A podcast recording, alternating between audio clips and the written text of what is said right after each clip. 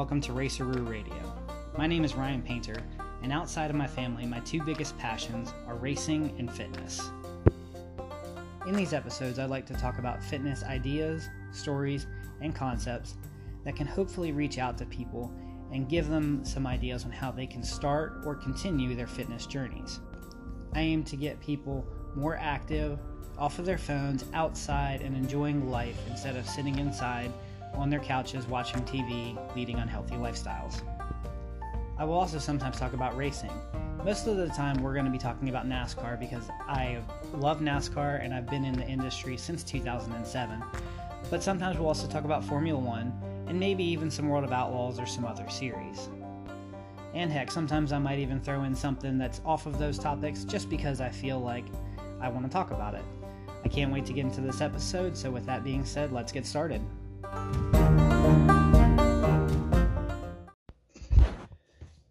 Welcome back to Raceroo Radio. I'm Ryan Painter, and I got Jordan on the line with me.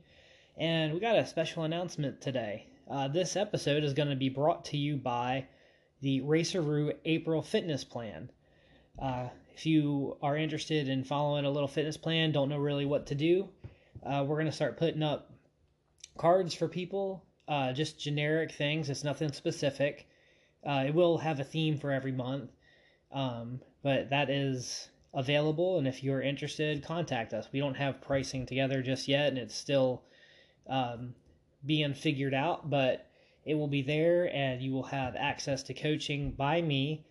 Um, and you will have the card accessible so you can record it throughout the entire month and see how you progress. So that's a surprise for Jordan. How do you think about that, Jordan? Uh, yeah, I completely uh, was caught off guard with that, but that's pretty cool. I, I like it. Um, I think it'll be uh, great for everyone, so they should definitely uh, sign up and join.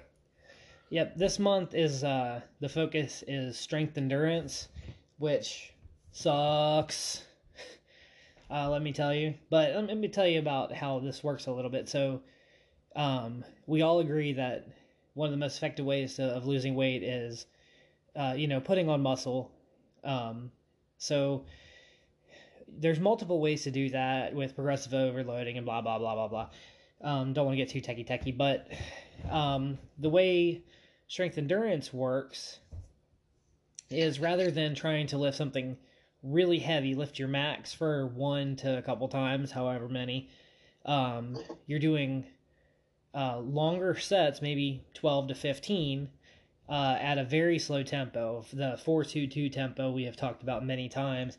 And to give you context to how this works, um, today my workout was a superset of bench press and incline dumbbell press. And uh, so usually my bench press, when I hit my max over the winter, which was my all time max, I hit one rep of 295. Today I was doing uh, 12 reps for the first half of my superset at 90 pounds. And it, I did three sets of this uh, paired on with, so I did the bench press and then immediately jumped over to the incline press with 45 pound dumbbells. And uh, let me tell you what, it worked me very, very well. Um, so it's a different stimulus than just lifting super heavy, but uh, it, it will test you, it will build that muscular endurance. Um, and it's just it's just a different way to put on muscle. I think a lot of people need muscular endurance. It's not really sexy, uh, and it's not that fun to be honest with you, but it is pretty effective. But this this comes off of like when your muscles get tired, right? That's how you kind of build your muscle.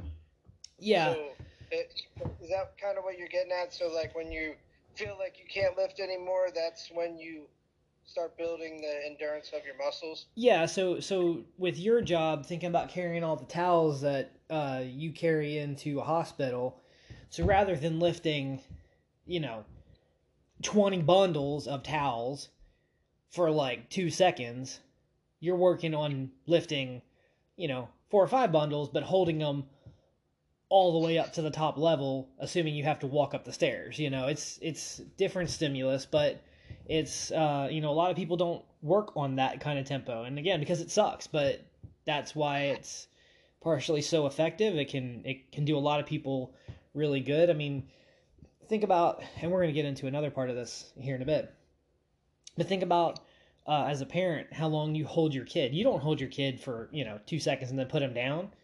You're going to hold them for you know 10 15 20 minutes and before you set them down so that's the kind of things that we're working on is being able to sustain uh, having a some kind of load placed on you for an extended period of time, not just a short time. And that's more realistic and more functional really. It's not considered functional fitness, but it's more functional than uh, than some of the super heavy max reps that a lot of people like to chase.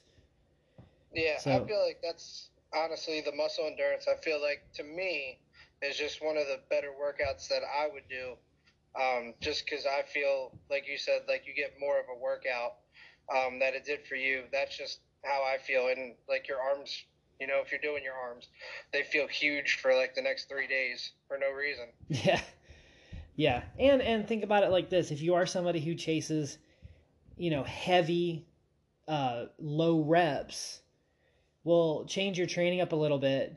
Um, not only is it going to do you some good to to change your training up to get away from what you're used to doing. Um, but think about getting better at the strength endurance. So instead of like today, I lifted 90 pounds on the bench press. Well, what if I could do 135 pounds on that same workout? Um, how how much of a baseline do you think that that gives me to increase my maximum strength on when I do drop down to lower reps and faster uh, repetitions. So um, it all works together. This is why you got to change up your programming pretty regularly. Your body's going to adapt pretty quickly to the things you're trying to do, and uh, you know it. You don't have if, you're if you like to do one thing, you don't want to just stay in it. You want to do the ugly things that are going to make you better at the thing that you want to do. Yeah, so I, I agree with that. And for the record, um, I know a lot of people, uh, especially my combat group. Um, I've heard them say, "Oh, I can never do what you do. I can never do what you do or how you train." Uh, just putting this out there because it's become an issue lately. Um, I don't train people the way I train. Absolutely not. Don't do it. Um, you know, it's I, am not if if you're somebody who's working with me, I'm not going to make you do muscle ups. I'm not going to make you do you know a thousand push-ups at one time or, or, run three miles just out of nowhere. That's not what i'm gonna have you doing. Um, and honestly the people who've stuck it out with me who who have actually trained with me um, in, in some of my boot camps they started asking me about personal training because uh, that they want to work with me so much. So you know give me a chance people yeah definitely give him a chance he knows what he's doing Okay, so uh, yeah, that's uh, it's you know I'm I'm I'm telling you that uh, I'm bringing you or this episode is brought to you by myself. That's really what it is. But you know, it's it's fun to say it's we have a, a little bit of a sponsor, even though it's myself. So, but moving into that, there, there was a lot of subjects that I had thought about hitting on with this, um, around you know around the Easter time and everything, and we don't really talk about nutrition, and there's a, a really good reason why, and we'll get to that eventually. Um, I keep pushing that back because that's how much I like to talk about nutrition. But, um, so I, I heard something and I wanted to bring this up. So, one of the latest studies that has tracked obesity rates in America shows that the the latest poll is somewhere around uh, 45% of Americans are considered obese, and uh, about 75% are considered overweight. And that's pretty astronomical when you can look at the world as a whole. Uh, to, to give you context of how unhealthy we are, there has been reports of places like uh, France. In France, it's a cultural thing to smoke pretty regularly. A lot, it's a lot more popular than here. However, they're finding that the people in France are healthier than us. even with the fact that we smoke less than them. And this is because our diets are so bad, we're so sedentary, we are so overweight and obese, and it's a huge problem. Now, you know, there's people that will make the argument, well, you know, I hate to work out and blah blah blah. What good is it going to do with me? I'd rather die young. Well, it, look, let's look at it. You have to look at it from a different perspective. You can't look at the the obesity thing as you know living long, living short, because you never know. You could go out the door tomorrow and a car could fly through the front of your house and you can get hit by that. You could get sick by some weird thing. Um, or a plane could fall out of the sky, like plane pieces. Right. like, there's there's all kinds of things that could happen, and I I've heard that what they have found is on average people who work out more and are more just generally more healthy in their lifestyle um, may live up to about 45 days i think it was. Don't quote me on this one but it wasn't much. It was it was like if i remember correctly it was like a month that people live more than people who are not as healthy on average. And so you can't look at it from that perspective. So you might be saying well well what's the benefit of me going and working out, uh, especially if I'm not a big fan of it. Well, here's the th- here's the thing, and it's not just the workout; it's just living a healthier life in general. And especially when you're young, you probably don't think about this quite as much. Um, and I still consider myself young, so you know I'm not I'm not at this the level that I think people start having this realization. But you see people get up into you know the later 40s and the 50s and 60s and if they haven't taken care of themselves, they start looking back at the things that they could have done if they were healthier. Um, they start looking at the things that they would like to do now at those ages, but they can't do them because they didn't take care of themselves and they have bad knees.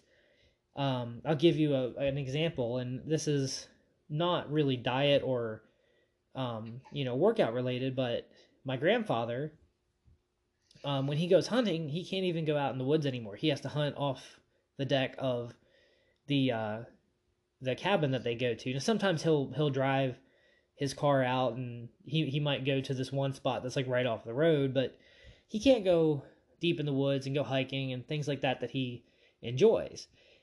And so these are the things you want to kind of set yourself up for when you get, you know, a little bit farther in your age and be uh, you know thinking about things that you would have liked to do but you can't do because you're not quite as healthy or things you could have done better think about when if you don't have kids now when you start having kids you know you take them out somewhere and maybe you want to keep up with them or maybe you want to play with them or, or whatever but you just can't keep up because you're just not quite as you know you don't have the lung capacity to keep up with them you're overweight and you just can't literally can't keep up with them. They just move too fast. Um, maybe you can't even pick up your child and put them overhead. Uh, and beyond that, like in your day to day work, whatever you're doing, you don't want your health to limit what you're doing. You know, you don't want to not be able to per- perform your job or just perform simple tasks, such as even just going up the stairs in your own house. These are things that you need to consider before you just brush off uh, the just totally disregarding your health. So it's not the longevity that you should be worried about, is quality of life. You know, what can I do to take care of myself today to be better tomorrow, to be better for myself, to be better for Um, so, uh, Jordan, what what is your take on that? What do you think about that? Well, I mean, I agree with you wholeheartedly. I mean, especially because when you talk about Pat, um, I hunt with him, um, and it's one of those things that we never really got to go into the woods with him. I mean, I did a couple times. You got to, I think, a couple times or once or so, but uh, after that, it kind of it kind of fell off. And um, this year, I was able to take him out in the woods and you know, he got to sit out there and it made me happy to my heart. But, you know, at the same time, I've heard him say, you know, if I did this different or I did that different, it, you know, maybe things would be different for him. Now, when it comes down to it, he worked till he was pretty much, I think, till he was 70 or so. And after he stopped working, you know, he stopped doing all the things he was doing and he started, you know, slowing down very, very quickly. So, uh, I mean, I, I think, like you say, right now, you need to start working for the future now because even though the average lifespan might only be, you know, a month longer or a little little bit longer than that um, between physically fit people or not. Um, the fact of the matter is, if you're out of shape, you know, obese, whatever, now, the older you get, the harder it's going to get for you. Whereas if you're staying in shape, you're constantly keeping your activity going, and just even going out for a walk can make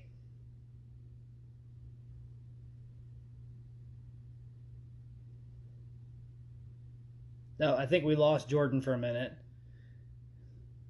Hold on a second.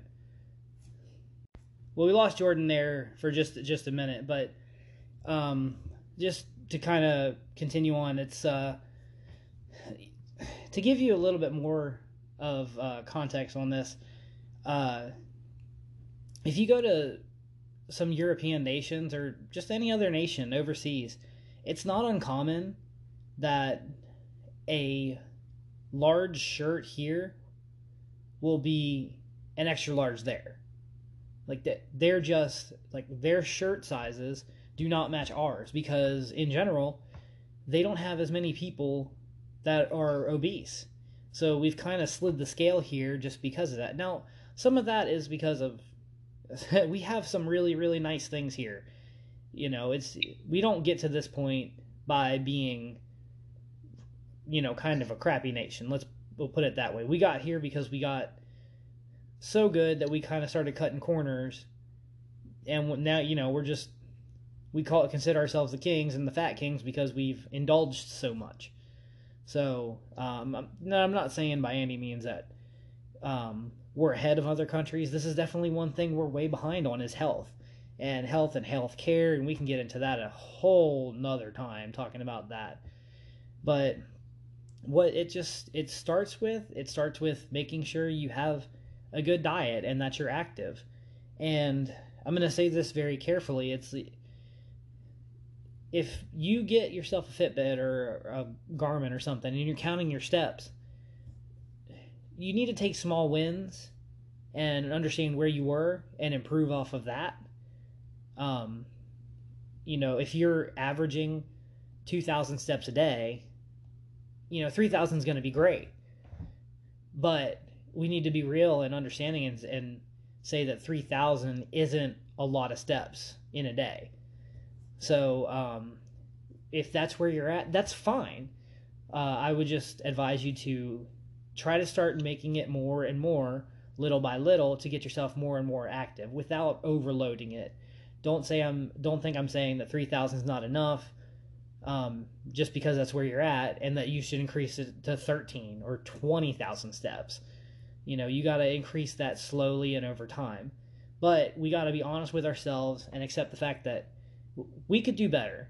Um, I know that the numbers might be skewed a little bit because, you know, that there depending on what you're counting, you can take really really fit bodybuilders and they're going to be considered overweight or obese because um, like BMI is not a good measurement for somebody who's super muscular. That can throw them in the overweight or obese category. But those numbers aren't skewed that much. It's still something we need to address. And uh, addressing that, it could be as simple as that could be something that could lower health costs because we're having less people have complications because of their obesity. And by the way, um, a lot of the people hospitalized, not all of them, but the majority of people hospitalized for COVID have shown to be people who are overweight and obese. So it's it's not a hard concept to understand, um, and it's totally fixable. I I think uh, I think a lot of lot that goes into it is diet too. I mean, I know you were saying diet, but I mean, look at all the fast food restaurants we have here that the line is astronomically long. And then, like, you go to the grocery store and you see people trying to buy a salad, and a salad's like 19 bucks, but you can go to McDonald's and get a cheeseburger for a dollar. So I think a lot of it has to do with, you know, income too. So it, it's hard to stay on the straight and path with diets, but you know, that's kind of the that's kind of like one of the main things I think, minus the exercise. You know, I think it's it's the the healthy food is so much more expensive, and people just sometimes can't afford to eat healthy all the time. Yeah, and I would agree. Um, the thing that I would uh, kind of pull back on though is, and, and I, I'm going to agree with you. Um, uh, I can tell you that every time I go through town, Bojangles is packed, and Subway, which is a better choice. I'm not saying it's the best choice, but it's a better choice, and there's hardly anybody ever there. You know, and it, that just kind of goes to show if you're going to spend your money, we're spending it at the wrong place. Right. You know, we, we'd rather have food than than get the healthier option. But it's all about making better choices, and and you're absolutely right. It is hell. It is way more expensive to eat healthier here in America than it is to eat unhealthy. Way way more expensive. But if you're gonna go to McDonald's regularly and drop seven dollars on a meal, well, you're probably gonna save yourself money if you just go and buy the you know not organic but the whole the regular whole food option at your local grocery store. Um, trying to avoid processed foods and you know it's it is going to be more expensive than if you didn't go or, or if you bought the processed foods at the grocery store but you're still going to save yourself money if you're eating out less and i, I don't think that's arguable i think uh, what it comes down to is just people like the convenience i don't want to drop down and say it's lazy but it's people like the convenience of being able to just grab the burger really quick so um, it's it all still comes back to us. We can make better choices. We can eat a little bit less. We can substitute the Oreos for some carrots. Uh, it, it's just making better choices. Yeah, and eating those foods, uh, I got to tell you, when you eat healthy or healthier, you can feel it because you get to the point where you're not like overstuffed, where you're like, oh man, I ate so much. You get to the point where you're full enough that you're good to keep going without eating, but you're not sitting there like, oh, I got to take a nap now because I can't move. So, just I I agree with you on 100% of this. I mean, it's it's crazy how far behind us as um, as a country are, are behind other nations. You know, I mean, don't get me wrong, we uh, have access to so many different food avenues, but we just use it in the wrong manner. Yeah, and and uh, along with what he's saying, what what he's saying is absolutely true.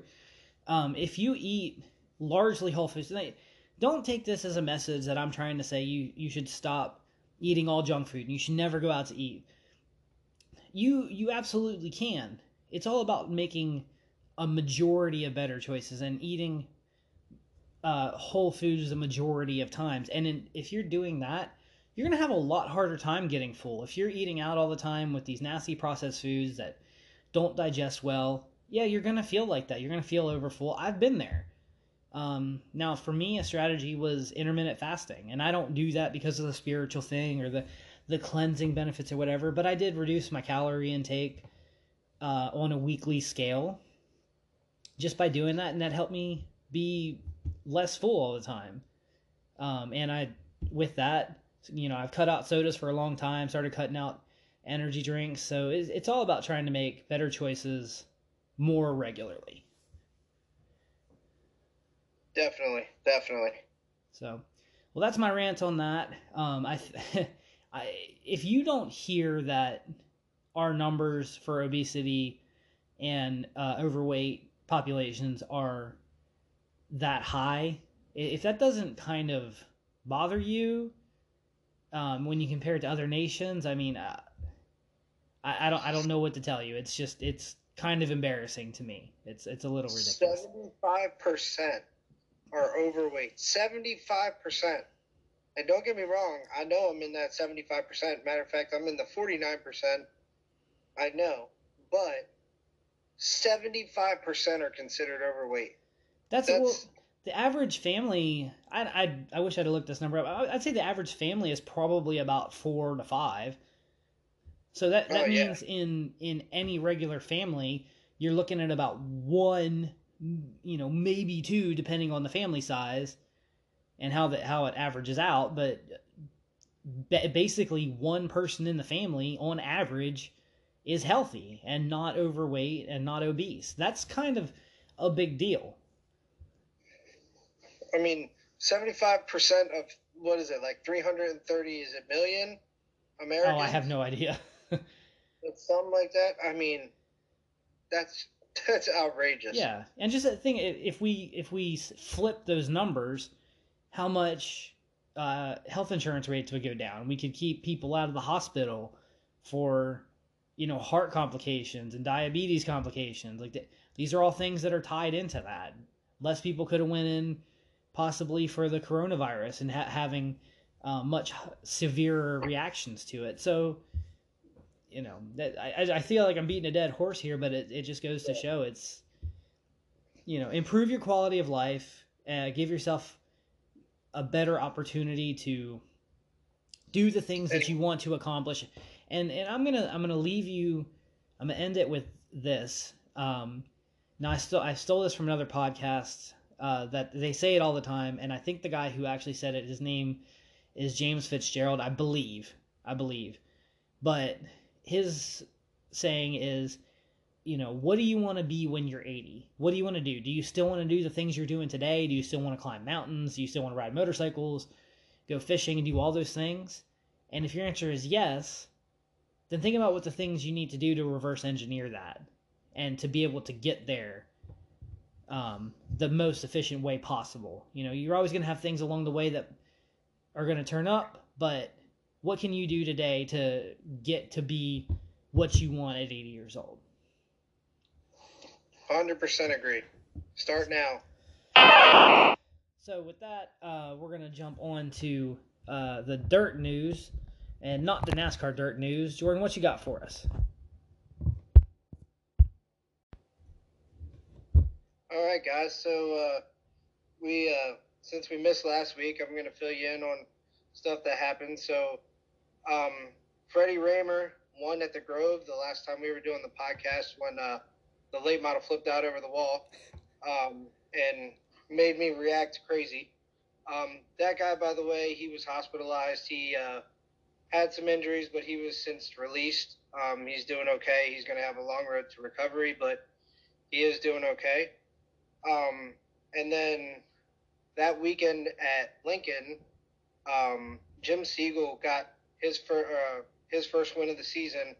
It was his first win, I think, since maybe 2012. His 15th win at uh, the fabulous Lincoln Speedway. So that was really cool. I was pulling for him. Um, and then that Saturday, Dylan Cisney got the win at Port Royal. He started on the front row, so I was two for two with that. Um, and then uh, this past week, we had uh, Billy Dietrich get the win at the fabulous Lincoln Speedway. He beat his brother Danny Dietrich, so it was a brothers affair right before Easter. So he had a good little bit of bragging rights there. He got his third uh, career win there, and uh, Lance Dewease won at Port Royal. Um, if anybody knows anything about dirt racing, they know Lance Dewease and Port Royal. Um, that's all you need to say. 117th win at the track. Um, so, needless to say, you get Lance on dirt at Port Royal, and chances are he's going to come out with a victory. He started fourth, so my front row theory for every week in a row broke there, but Lance Dewease pulled it off from fourth. So, um, to the outlaw side of it, um, really all you need to know is Brad Sweet, Brad Sweet, and Brad Sweet. Um, he has uh, four wins in a row now. Uh, they had seven weeks of different winners, and then Brad Sweet just said, "Hey guys, I'm going to take it from here," and he's won four straight. Um, swept I-55 weekend. Um, Sheldon Haudenschild finished second in both races, so he's right on Brad Sweet's heels, um, but not in the points. He's third in points. Uh, Logan Schuchart's 45 back in second. Um, and then the All Stars started. Your boss's uh, All Stars. They started this past weekend, and who would who would have guessed it? Uh, Justin Peck, who came to invade PA for a couple of weeks, got two wins while he was here, goes to the All Star Trail, gets his first win of the season with the All Stars. So that was pretty cool for him. Um, other than that, that's pretty much what's been going on in the dirt world. Um, we got Williams Grove tomorrow if they run. You know, rain's back in the area again. Um, and Saturday we got Port and Lincoln again, and then Sunday we have BAPS. So BAPS, well, it used to be called Susquehanna Speedway, now it's called BAPS um, by their sponsor. But that'll be pretty interesting on Sunday. The World of Outlaws are at Kokomo tomorrow, which is in, I believe, Indiana. Um, Bryan Clauson, everybody should know that name. Um, he was really heavy at Kokomo. Um, and then the All Stars, I believe, are somewhere down in Virginia.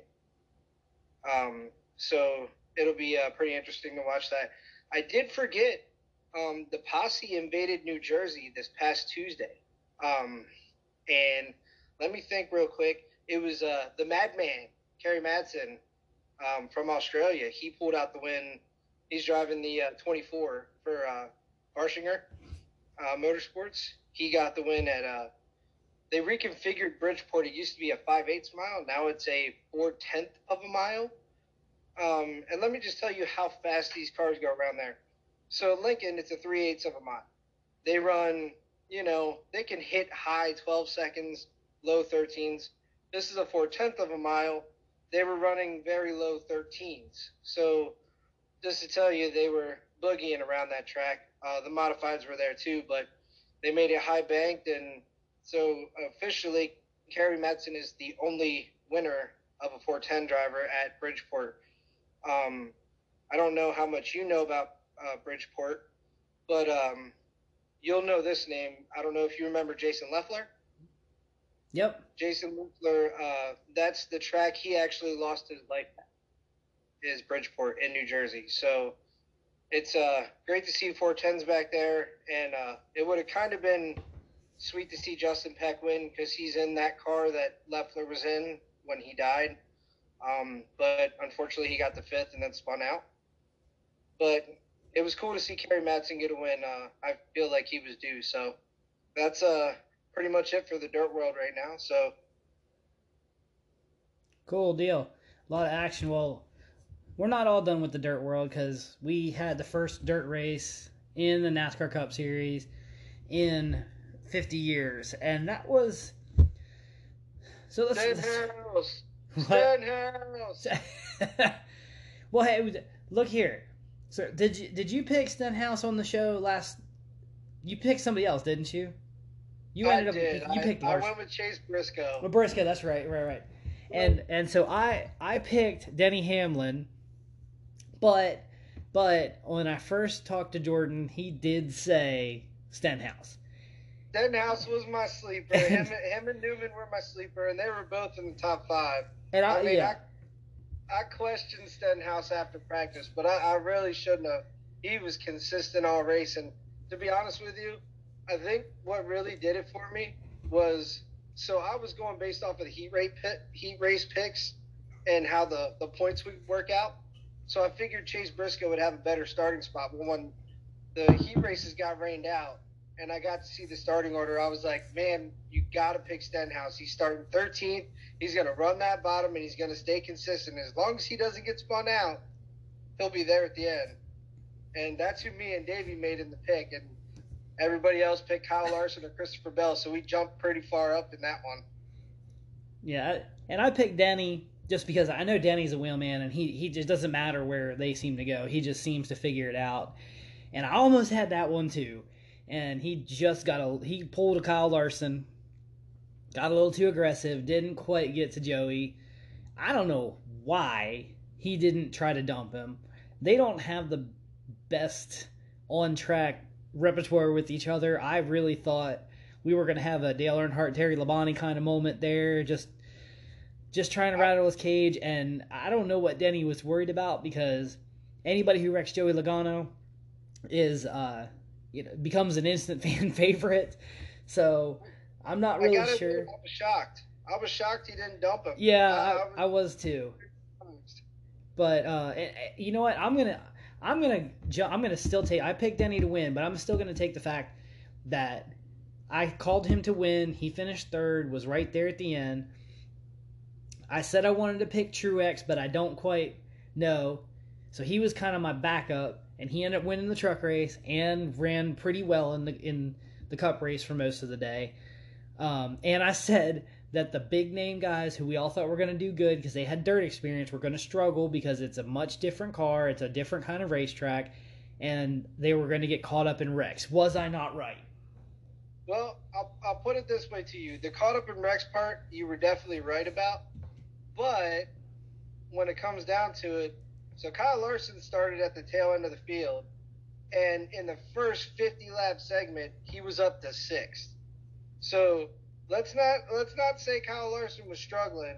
He put his faith in Christopher Bell that Christopher Bell would know how to get around this track, and apparently Christopher Bell stepped on a little thing we you know talk about in dirt racing, and uh, spun himself out, and Larson had nowhere to go. So. Yeah.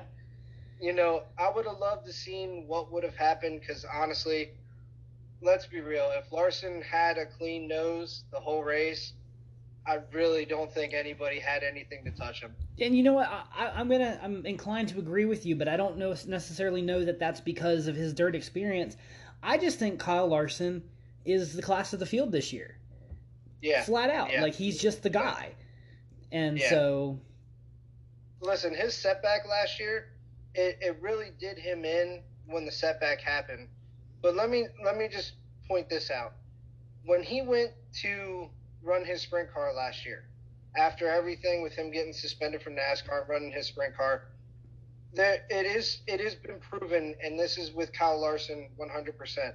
When he runs his sprint car and he's having fun, he runs better. The same thing happened at Ganassi. And last year, he got to showcase his talents in a 410 sprint car with the World of Outlaws, with the All Stars, with the PA Posse, with everyone. He got to go everywhere, and he won 44 races in a sprint car.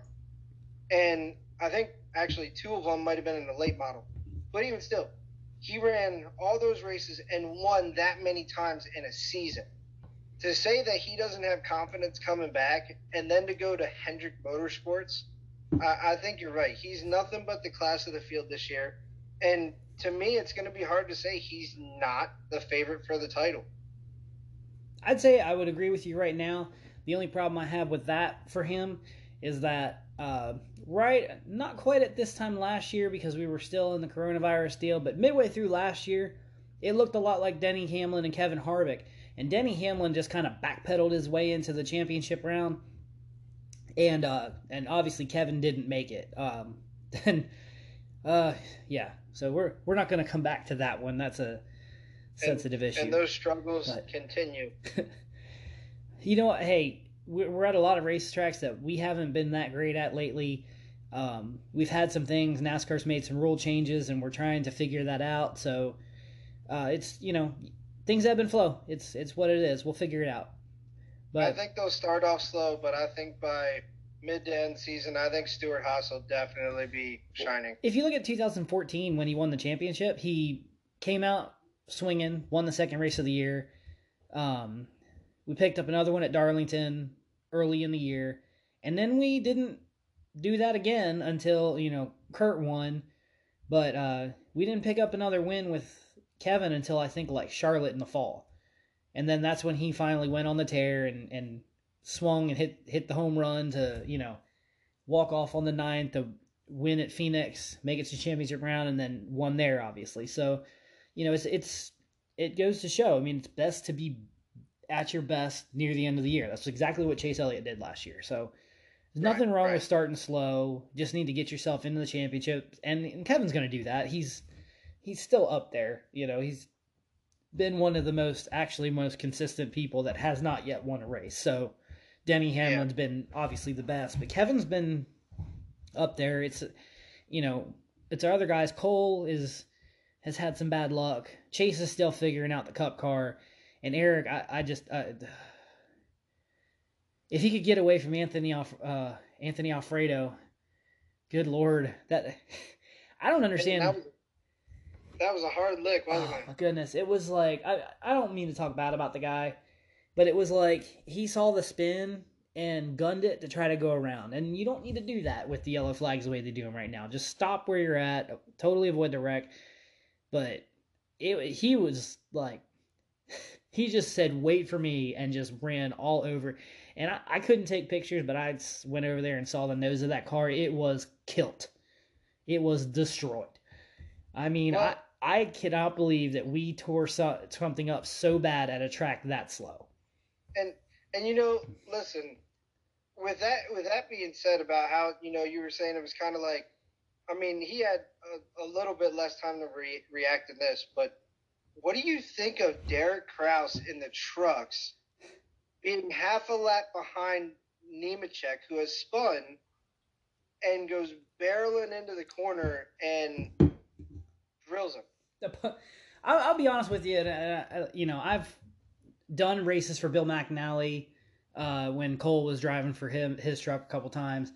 Um, so I don't mean to talk bad about them either.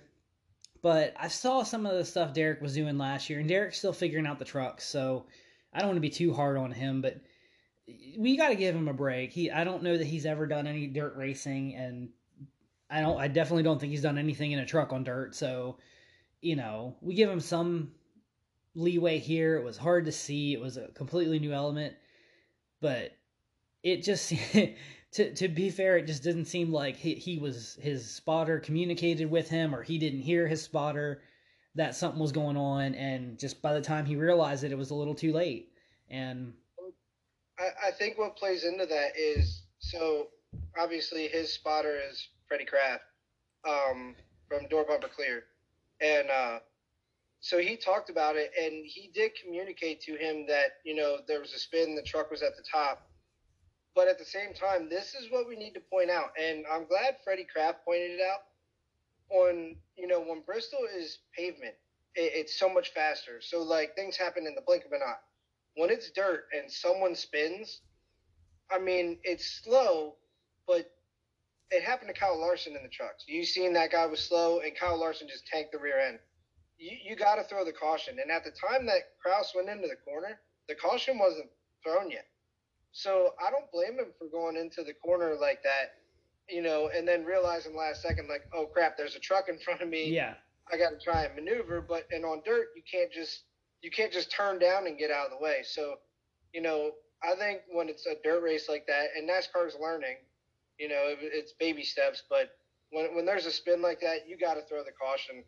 There's not enough room to get around and not a, not enough reaction time. I mean, you can react, but your, your truck won't move. With as dusty as the track was, um, anytime that they could throw that caution and try to treat the track a little bit, I think they should have done it. Any excuse uh, I didn't feel like the truck race was super long. I thought it was a good distance, and yeah. at least early when when the track was at its peak, uh, I thought it was really done really well.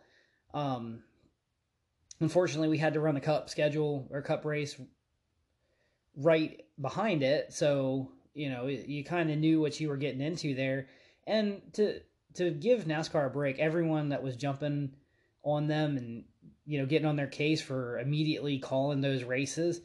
Uh, if you've never been to Bristol, um, it is a mountain town. And uh, right. when you're up top in the mountains, you shouldn't have flooding like that.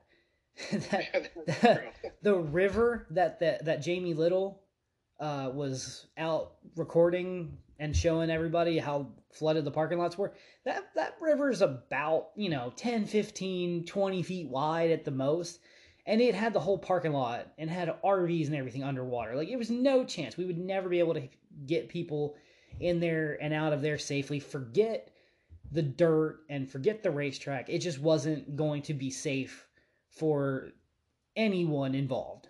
The guys working or the guy the people in the stands. So, but it did make for a funny Saturday uh, when they went out there and I was like, "Oh, they're racing." and they made half a lap. And it's like, oh, they're not racing. So that picture you sent me was priceless. That was hilarious. It was the picture of I think it was Timothy Peters, uh, totally caked in dirt. So um, I know people were saying like, oh, we should just not run windshields. Uh, yeah, then the drivers would just been soaked in dirt.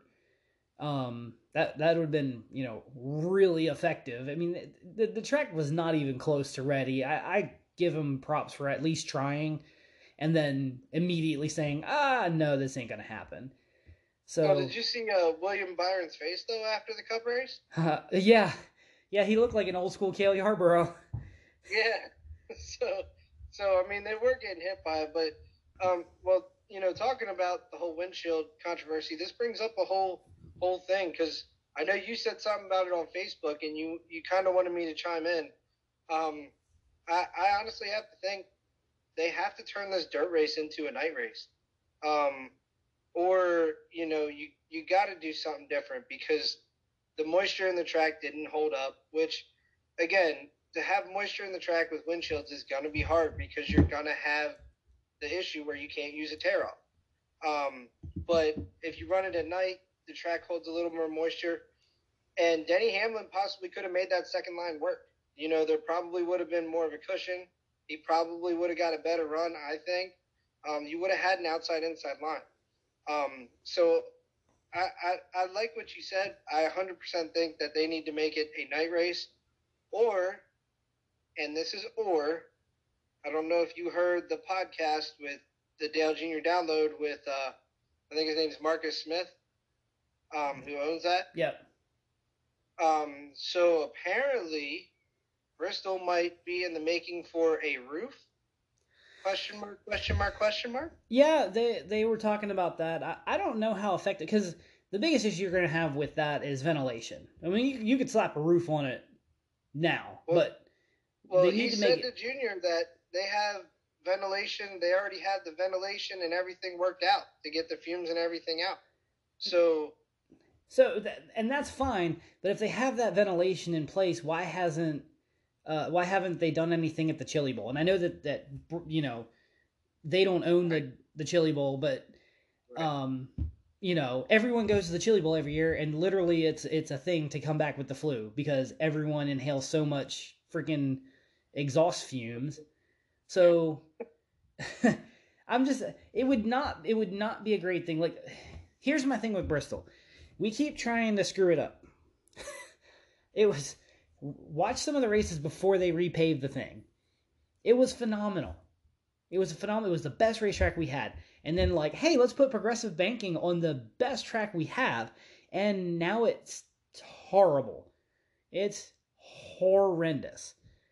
So, you know, maybe having the dirt race on it was a good thing, especially in the spring.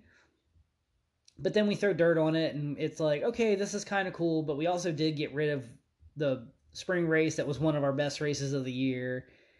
So I, it would not be a good thing to throw a roof over top of bristol and then send everybody home w- with you know getting sick from exhaust fumes. That would just not be a great thing. And you know to be fair it does rain in bristol an awful lot i i can't tell you how many times i've been up there in the spring and we're running at night and in the fall we're running during the day. It just seems to happen all the daggone time. And even when we don't get rained out, it seems like we get rained on going up to Bristol or while we're there. It's like a freaking rainforest there. I don't know why.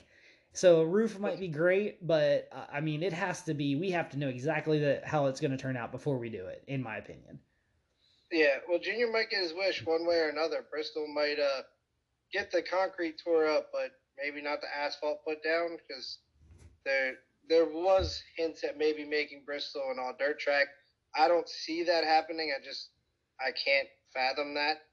Um, but I mean, hey, if it happens, I guess if it happened because well, they have so many series running on it right now. I I heard somebody suggest uh, tearing up the uh, the asphalt at North Wilkesboro and laying dirt there. And you know, yeah. I'm good with I'm good with doing like maybe one other dirt race, and I'd be okay with doing it a small venue. Um, not you know maybe throw a race in the middle of the week like we did before. No, it's not going to get the same TV ratings, knowing we probably won't get the same attendance, but maybe that's that'll be by design. It'll be a fun thing. You know, one of the best truck races of the year is the Eldora was the Eldora race, and it was on a Wednesday. So, you know, I think it would be fine. Maybe run it on a Friday night. Run it definitely run it on Saturday night. You know, it's there's options there. I feel like. Yeah, I think you got to run it at night. So. One hundred percent. Whatever I, you do. I agree. Uh, what did you think of the race in general? Did I you... mean, I, it was definitely interesting. Um, the part that uh, I talked to you about in the podcast, though, that made me nervous was the uh, the tire wear and the amount of laps that they were going to run. So I do agree with NASCAR and how they made it 50 laps and they would throw the caution. Um, and the only thing that I hated is that you know you had the announcers all race talking about you got to save your tires, got to save your tires, got to save your tires, but never once did we see a blowout. Um, unless you know somebody spun or something like that. But we didn't yeah. see a blowout, and tire fall off was there, but like really, I think they needed to make it more than 50 laps. Um, I, I, like it all plays in how the track is, but Goodyear brought a good tire for once to dirt, and uh, I, I just think that everybody was so worried about tires falling off and if they were going to blow or anything. We we never seen anybody really struggle with tires. I mean, the I heard they say uh, Suarez was half throttle, you know, which was pretty outstanding. But that's how he got his traction, you know.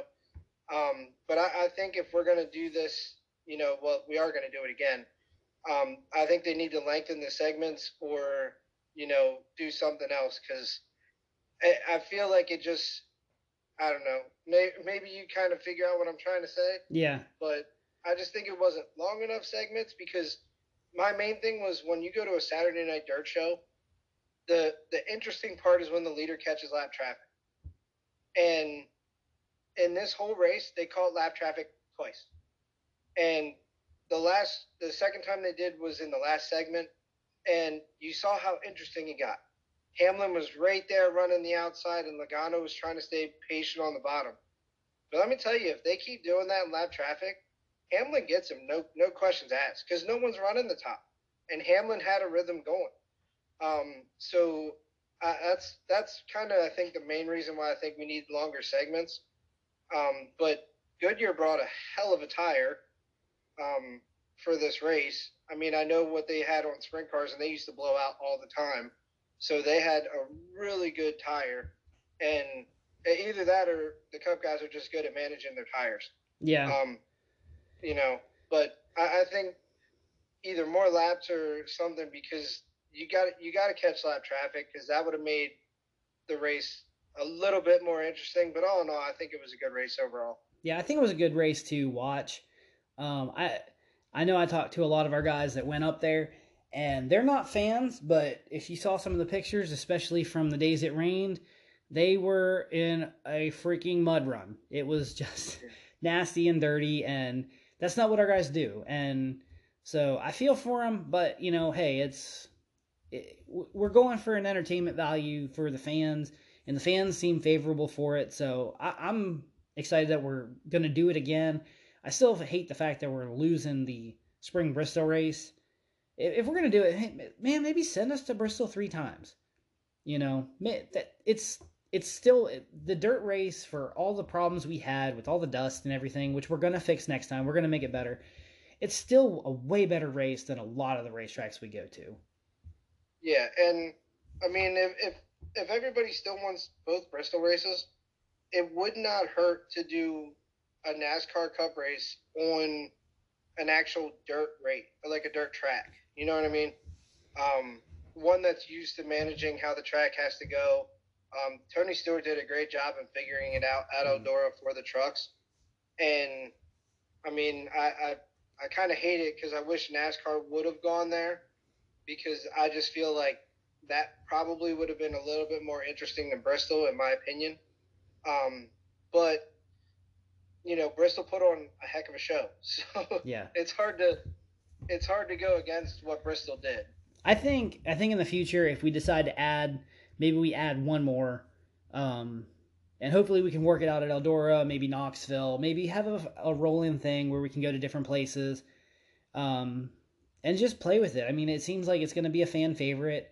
Um, I think two is a good number, just like the two Rovals we have. The show ends up being good stuff, so I, I'm all for it, man. Like, let's get away from some of these crappy tracks. But I do think if we go to a dirt track now, I might eat my words when the trucks go to Knoxville, but I do think if NASCAR stock cars are going to be on a dirt track, it's got to be Eldora or like a Bristol type. It has to have banking. I just don't see the Cup cars being great at Knoxville. Yeah, we, so they're already awkward enough. We don't need to make them any more awkward.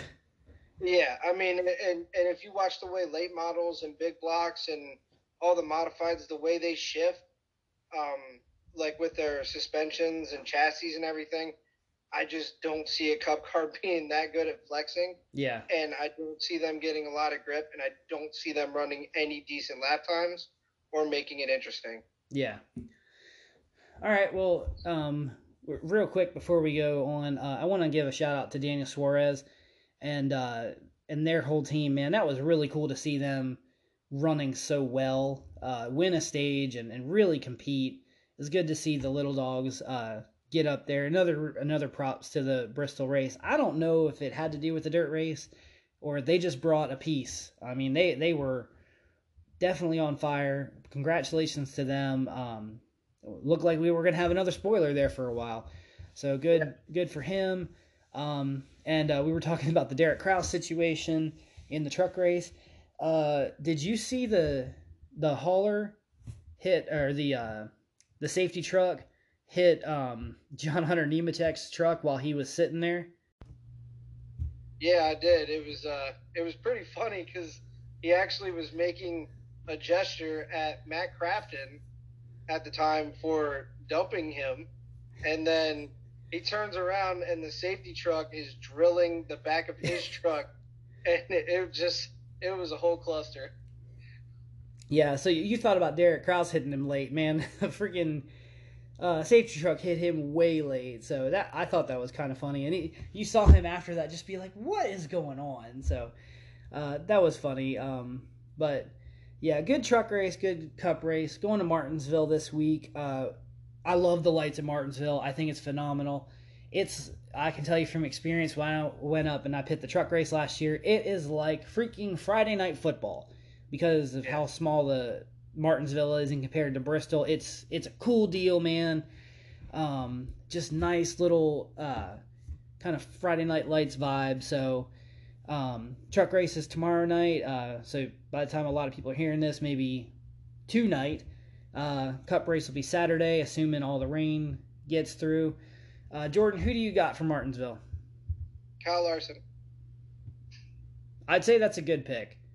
So I, I I'm gonna agree with you, but I'm gonna I'm gonna keep picking Denny Hamlin until he wins, and uh, you know we all, we all know Denny Hamlin really? and Virginia. Yes, Denny Hamlin and Virginia, man, he's gonna get it done.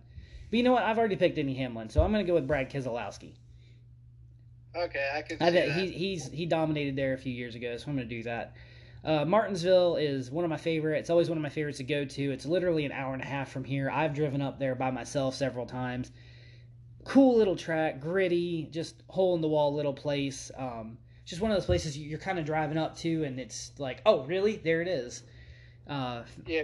Feels feels like a small small town, uh, hometown little track. So I was gonna pick uh, Joey Logano, but I don't know if he's gonna go back to back wins. I could see him. Know, I could see him going there. Um, yeah. Especially get that breakthrough win. I could see him running strong there. Yeah. Um, but yeah, we'll see how it goes. It'll be uh, it'll be a fun track, fun race. We need more short tracks, so like always. Um, so hope everyone had a happy Easter. Uh, if you want to find us, you can find us at Raceroo Fitness on Instagram or on Facebook. Like I said, we have that April card dropping. So jump on that before it gets too late in the month. Then you'll just have to jump on May. So, Jordan, you got anything to add? Yeah, uh, just wanted to say sorry to everybody about the connection issues we had this time. Um, but uh, hopefully it uh, works out, and uh, hope everybody had a happy Easter and let's uh, see how this dirt racing and short track weekend goes. Yep. Next week we're gonna tune in. I got another fun one for you. For over the Easter weekend, we went to the aquarium in Atlanta. Don't go there if you don't want to ruin all other aquariums for the rest of your life. But uh, I got a little. Uh, we're gonna probably not do the fitness thing next week. We're gonna talk about uh, one of the things I thought of while I was there. So uh, everyone have a good week. Enjoy your race and enjoy your fitness. And we will see you next week. Later, bye. Bye.